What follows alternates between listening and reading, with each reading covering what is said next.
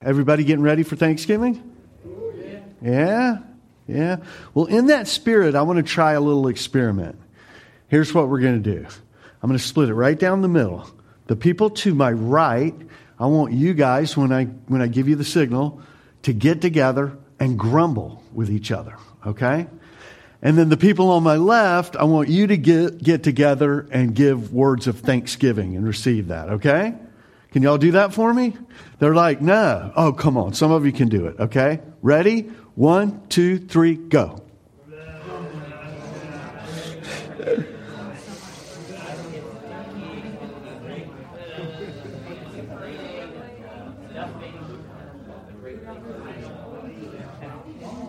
But they take to that very naturally over there. It wasn't hard at all.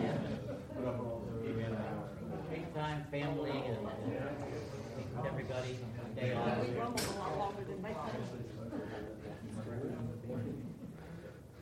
All right. Well, I noticed the grumblers wanted to go a little longer. Isn't that interesting? They're planning to grumble about it. Grumbling about grumbling. Okay.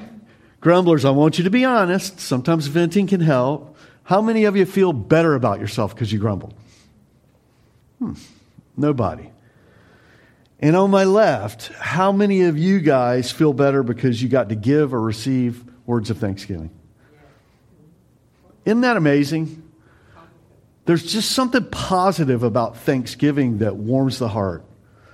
More than that, there's something spiritual about Thanksgiving that warms the soul. Our traditional Thanksgiving feast has deep roots in the history of our nation. It can be traced back to a poorly documented 1621 celebration at Plymouth, which is in Massachusetts. And the 1621 Plymouth Feast and Thanksgiving was prompted by a good harvest. It continued as a time of prayer and fasting. As President of the United States, George Washington himself proclaimed the first nationwide Thanksgiving celebration in America, marking November 26, 1789, check this out, as a day of public thanksgiving and prayer to be observed by acknowledging with grateful hearts the many and signal favors of Almighty God. Isn't that different from what we hear about Thanksgiving today? It's about pausing and thanking God for all He's done in spite of our circumstances. Well, in 1863, in the middle of the bloodiest war in American history, the Civil War, Abraham Lincoln made a presidential proclamation that we would hit the pause button and thank our Heavenly Father for all He's given us. In the middle of the Civil War. And you know, every president that followed made that same proclamation. You fast forward to 1941. Check this out. By joint congressional resolution, that day to pause and give thanks to God would be the fourth Thursday in November. And so I want you to think about this. This Thursday, by presidential and congressional proclamation, we are to pause and give thanks to God. And yet, in our culture, so many people think, you know, it's turkey, it's football. And, you know, it is turkey and it is football, and that's all good stuff.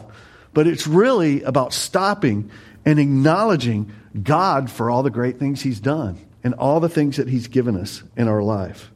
Maybe this concept is new to you. You didn't really know Thanksgiving was about pausing and thanking God. But there's something about a thankful heart that just transforms our approach to life, just makes things have more peace. It really does. And an ungrateful heart, as many of us know, I've learned from experience, is a cancer that can just destroy your outlook on life. And a grateful heart is a blessing to all. Well, let me tell you this. This all didn't start as a presidential proclamation. In fact, those presidents got this idea from ancient texts found in Scripture. Check this out. 1 Thessalonians 5, 16 and 18. Rejoice always. Pray without ceasing. In everything give thanks. For this is God's will for you in Christ Jesus. Psalm 107:1. Oh, give thanks to the Lord, for he is good, for his love kindness is everlasting. Philippians 4:6. Be anxious for nothing. This is a famous one. But in everything by prayer and supplication, and sometimes people leave this part out, with thanksgiving, let your requests be known to God. See, when you pray with a thankful heart, your prayers begin to change. And Colossians 3:15, let the peace of Christ rule in your hearts, to which indeed you were called in one body, and be thankful. I want you to think about that. We're called as people of Jesus, as followers of Christ, to be thankful. And yet so many times in life, the thankfulness just gets pushed out. And the ups and downs of life can just make it hard to remember that. But it's very clear in Scripture that the body of Christ, we're to pause not once a year, not once a week, but continually to have a heart of gratitude and thanks towards God for who He is and what He does. So let me just ask you to do this. I want you to do a little mental exercise. What are you thankful for? You don't have to say it out loud, but just in your mind, who are you thankful for? What can you say, wow, God, I'm so thankful for that? It could be a person, it could be experience, it could be something small. Like last week, I went and stayed with my parents and slept on a memory foam mattress. Got a great night's sleep. Now, I'm pretty sure memory foam is of the Lord. I've been looking for a scripture. I can't find it anywhere. But I mean, just wake up and go, wow, I haven't slept like that in a while. And I was just thankful. There's something about a thankful heart that's just pleasing to God and beneficial to all. But it's funny, we seem so quick to complain about the little stuff, and oftentimes we aren't thankful for them. My kids, I was thinking about it this week, particularly when they were smaller, they would pray, because in our family, I try to get all the kids to pray. We take turns. And oftentimes when they pray, it's kind of like, oh, God, thank you for my cat, and God, thank you, listening. And you know what? I'm always tempted to go, don't pray for those things. That's kind of immature.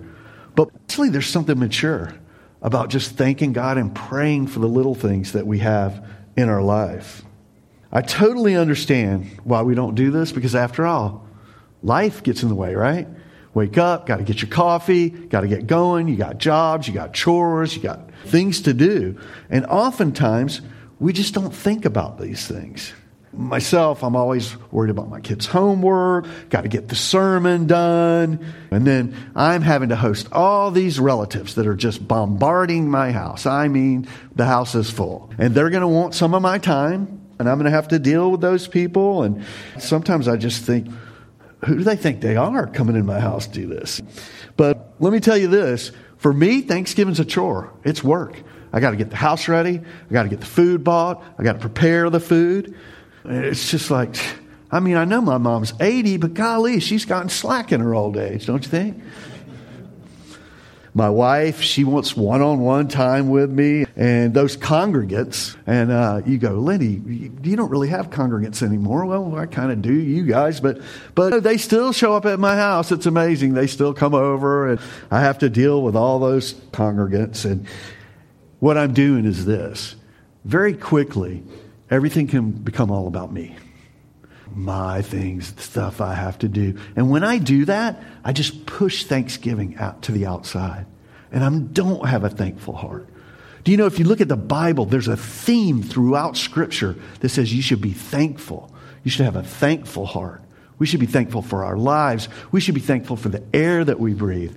We should be thankful that, you know, God has chosen us to live in this amazing culture. As messed up as it is sometimes, I mean, we are the wealthiest culture in all of human history, pretty much. And technology and healthcare. And Acts 17 says God determined the place you would live and the boundaries you would live. So God has richly blessed us. Not to mention salvation. that if you have a relationship with Jesus, how beautiful is that? How richly blessed are we when we just take a moment to not think about all the little things in my life, but to think about all the blessings that we have. Thanksgiving can go by the wayside, and it's to my detriment and all the people around us. Because nobody likes grumblers, right? Right, grumblers? Nobody likes them. And you know what? Today I want to talk about a few different seasons in life that can make it difficult for us to be thankful and to give thanksgiving. And there's really three things I want to talk about today. Three seasons that can hinder thankfulness. And season number one is the season of in-between. It's a season of in-between. When you are in this season, it's just fertile ground for grumbling. And I'm going to look at Numbers chapter 11, and we're going to pick up the story in verse 4. Check this out. There's some grumbling going on here. The rabble who were among them had greedy desires, and also the sons of Israel wept again and said, "Who will give us meat to eat? We remember the fish which we used to eat free in Egypt." They were slaves, okay? It wasn't free, but now it's like free in Egypt. The cucumbers and the melons and the leeks and the onions and the garlic. But now our appetite is gone. There is nothing at all to look at except this manna, which was provided by God in a desert. Was probably, guys, I don't have any proof, but probably a perfect food with every vitamin that you ever needed, and no, little fat, and yet they were grumbling. And isn't it amazing that these people who had this newfound freedom in God, they're being miraculously fed daily by God, would have the audacity to grumble. But you know what? Isn't that our nature sometimes? I mean, can't we just get into a routine where it's just like, I know, I'm preaching to myself this week because I realize I just have a tendency sometimes when things just don't go my way, as if the universe is here for my, my purpose. It's not. And then I just begin to grumble. That didn't happen. And if I think about it, I'm hurting myself. I'm hurting everyone else around me. My joy is being taken from me. And I'm not blessing the Lord. See, God knows us. He knows how He made us and how we're designed and wired. And He wants us to be thankful. He knows that's good for Him. It blesses His heart, but it blesses our hearts. It blesses our communities. It blesses our families and congregations. And that's why we always see in Scripture, be thankful, be thankful, be thankful. See, there's a tremendous amount of uncertainty when you're in between things, like in between jobs or in between moving. And, and we don't like this uncertainty. So instead of trusting God, we have a tendency, like the Israelites, to just grumble and complain. What season of in-between might you be in? For me, professionally, I know I've kind of been in the in-between season for a while. God, what's next? God, what do you want? And then I began grumbling about it. Because when there's uncertainty, we get uncomfortable and we just have a tendency to complain. There are seasons of being in between jobs, schools, parenthood, grandparenthood, childhood, and adulthood. Being young, being old. Sometimes you have this season of in between. And when you're in there, you just have to remember, okay, there's a tendency that I'm going to have to grumble and not be thankful for the things I do have. And that's the thing. Sometimes when we don't have what we want, we hyper-focus on that. And God wants us to focus on what we do have that is good and give thanks. The waiting, though, can be kind of difficult. Reminds me of a story about Kevin and his younger brother, Mark. Their mom promised to make pancakes, and she wakes up and she starts making pancakes. And Kevin and little Mark, they're just waiting for that pancake, and an argument breaks out. Who's going to get the first pancake, between the brothers? And mom sees an opportunity. She's like, well, this is a great teaching moment. I'm going to teach them about Jesus. And she goes in and she goes, boys, what would Jesus do if He was in your shoes? Yes, I do think Jesus would want his brother to have the first pancake. Don't you think so? And of course, Kevin goes, yeah, I think so, Mom. That's great. He looks at his little brother, Mark. You be Jesus this morning. Waiting's difficult. Being in between is hard, and we grumble. But these are the seasons when we need more than ever to trust God. We need His presence more in the seasons of in-between. And we need to thank Him for the good things so we can experience His peace even when we're in between things. There's another one I want to look at, season number 2. And this is the season of on the edge. The season of on the edge. This is the season where you're just at your wit's end. You know, you're ready to throw in the towel. I'm just on the edge. Pick the story back up in Numbers chapter 11. Moses finds himself on the edge.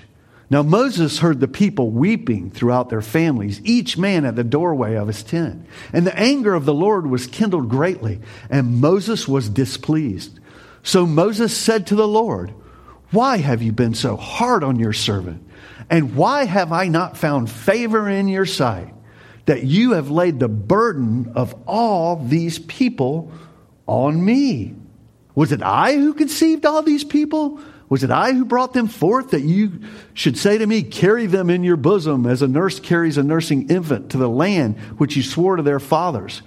Where am I to get meat to give to all these people? For they weep before me, saying, give us meat that we may eat." Check this out. "I alone am not able to carry all this people, because it is too burdensome for me. So, if you are going to deal thus with me, please kill me at once. If I have found favor in your sight, and do not let me see my wretchedness." That's Moses, the spiritual one, the deliverer of the nation of Israel, the one who was a precursor to Christ himself. Moses, super spiritual Moses. And look at him. When he's on the edge, he's like, just kill me, God. Just take me away. And we have this tendency. Let me ask you a real question. You don't have to answer out loud. Do you ever say that?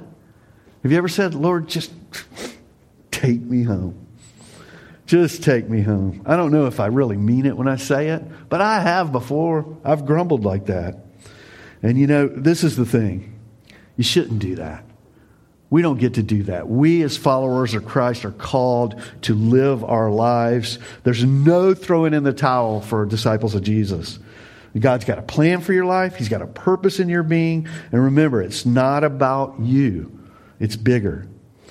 You see, when I think only about myself, that's when I begin to grumble. But when I'm at the breaking point, if I can muster enough wisdom just to be thankful to God for what is good, it changes everything. My outlook, my perspective, which changes my approach. There's a third season that I want to share with you that can be dangerous when it comes to giving thanks to God. And this is the season, I like to call it the season of flying high. It's a dangerous season. It's the most dangerous season as it relates to being thankful. This is the season where everything's good. You got the job. You got the promotion, the loan. She said yes. The results from the doctor, negative. Kids are making good grades. They're even listening to you. And when you're in this season, it can become difficult to thank God. Deuteronomy chapter 8, check this out. "When you have eaten your fill, be sure to praise the Lord your God for the good land He has given you. But that is the time to be careful. Beware that in your plenty you do not forget the Lord your God and disobey His commands, regulations, and decrees that I am giving you today. For when you have become full and prosperous and have built fine homes to live in, and when your flocks and herds have become very large and your silver and your gold have multiplied along with everything else, be careful. Do not become proud at that time and forget the Lord your God who rescued you from slavery in the land of Egypt." It's just so important for us to know this. "Do not forget that He led you through the great and terrifying wilderness with its poisonous snakes and scorpions, where it was so hot and dry. He gave you water from the rock." In other words, remember the good things God's done for you and how you got where you're at. "He fed you with manna in the wilderness, a food unknown to your ancestor. He did this to humble you and test you for your own good. He did all this so you would never say to yourself, I have achieved this wealth with my own strength and energy. Remember the Lord your God. He is the one who gives you power to be successful in order to fulfill the covenant he confirmed to your ancestors with an oath. You know, it just seems to me like we would praise God when everything's going good. But we have a tendency, you know, when everything's going good, just to get caught up in all the goodness of life, you know, and forget that every good and perfect gift comes where? From above, as the Bible teaches us. And sometimes when things are going good, we just need to slow down and spend some time thanking God for the goodness. See, we deceive ourselves at times by believing we did this on our own. It was me. I think I already quoted this a little bit, but James 1:17, every good gift and every perfect gift is from above, coming down from the Father of lights, with whom there is no variation or shadow due to change. President Benjamin Harris said this, no emotion cools sooner than that of gratitude. And this is especially true when everything is going right. Pastor John Piper wrote this. He said, at the root of ingratitude is the love of one's own greatness. For genuine gratitude admits that we are beneficiaries of an unearned bequest. I love this. Check this out. We are cripples leaning on a cross-shaped crutch of Jesus Christ. That's the key to remember and to be thankful. Just remember, we're all cripples because we all got this sinful curse, but we also have Jesus who forgives us of all that. But we're constantly leaning on a cross-shaped crutch of Jesus Christ. The reason oftentimes that we're not thankful is we want all the glory. Anytime anything happens in your life, all glory is due to God. How do we break out of the cycle of ingratitude when we get in it? Well, I wrote A Timeless Truth, and this is what I came up with. In order to be thankful to God, we must quit focusing in the mirror and begin to focus on God. It all goes back to spending that little bit of time, just you and Him. Instead of worrying about all your problems and this and that, just me and Jesus, a little bit of time a day. And it can just change everything. This is why corporate worship is so important, what we're doing this morning. This is what's so amazing about prayer, because it reminds you of small groups, reading your Bible. It's just so crucial. Check this out. Psalm 103, 1 through 5. Bless the Lord, O my soul, and all that is within me. Bless his holy name. Bless the Lord, O my soul, and forget none of his benefits, who pardons all your iniquities, who heals all your diseases, who redeems your life from the pit, who crowns you with love, kindness, and compassion, who satisfies your years with good things, so that your youth is renewed like the eagle. I don't know what that does for you, but when I read that, it breathes life into my soul, and it makes me thankful. It reminds me of all God's done. And that just changes you. That just takes the focus off of you and puts it on God. And one of the enemies of our soul is just forgetfulness. We have a tendency to focus on problems and forget God's greatness. Psalm 78:19 says, they even spoke against God himself, saying, God can't give us food in the wilderness. Think about what they had just been through. The parting of the Red Sea. I mean, they had just seen all these miracles. And now they're going, and sometimes we have a tendency to do that. Watch this.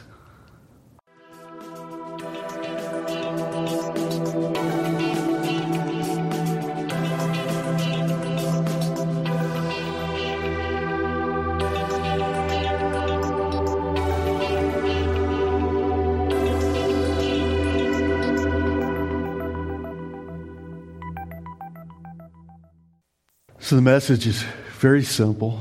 Everybody can understand it. It's just about being thankful. When you find yourself not so thankful, just think of Jesus. We should always be thankful because Jesus has given us life, life everlasting. Not because of anything we did or deserve, but because of who he is and how much he loves us. We're his children. Life's hard. There are bumps and bruises and tough stuff along the way.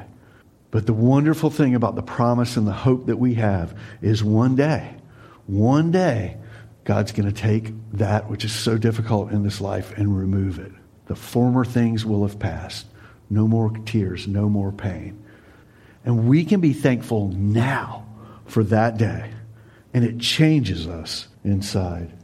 I'm going to leave you with another scripture. It is Psalm 23:5. You prepare a feast for me in the presence of my enemies. You honor me by anointing my head with oil. Check this out. My cup overflows with blessings. Pray with me. Father, I just thank you for life. Lord, I thank you that I'm 53 years old, that you saved my life by giving me an artificial heart valve. Lord, I thank you for my wife, my faithful wife. I thank you for my children, Lord. And everything's not perfect, Lord, but it is good, Lord. It is good to have this life. And I thank you mostly for Jesus, who is the Redeemer, who is the Sustainer, who is the lover of our souls. Lord, help us during this week to be thankful for the little things and to give you thanks, to change everything because we have applied this concept in our life. In Christ's name I pray. Amen.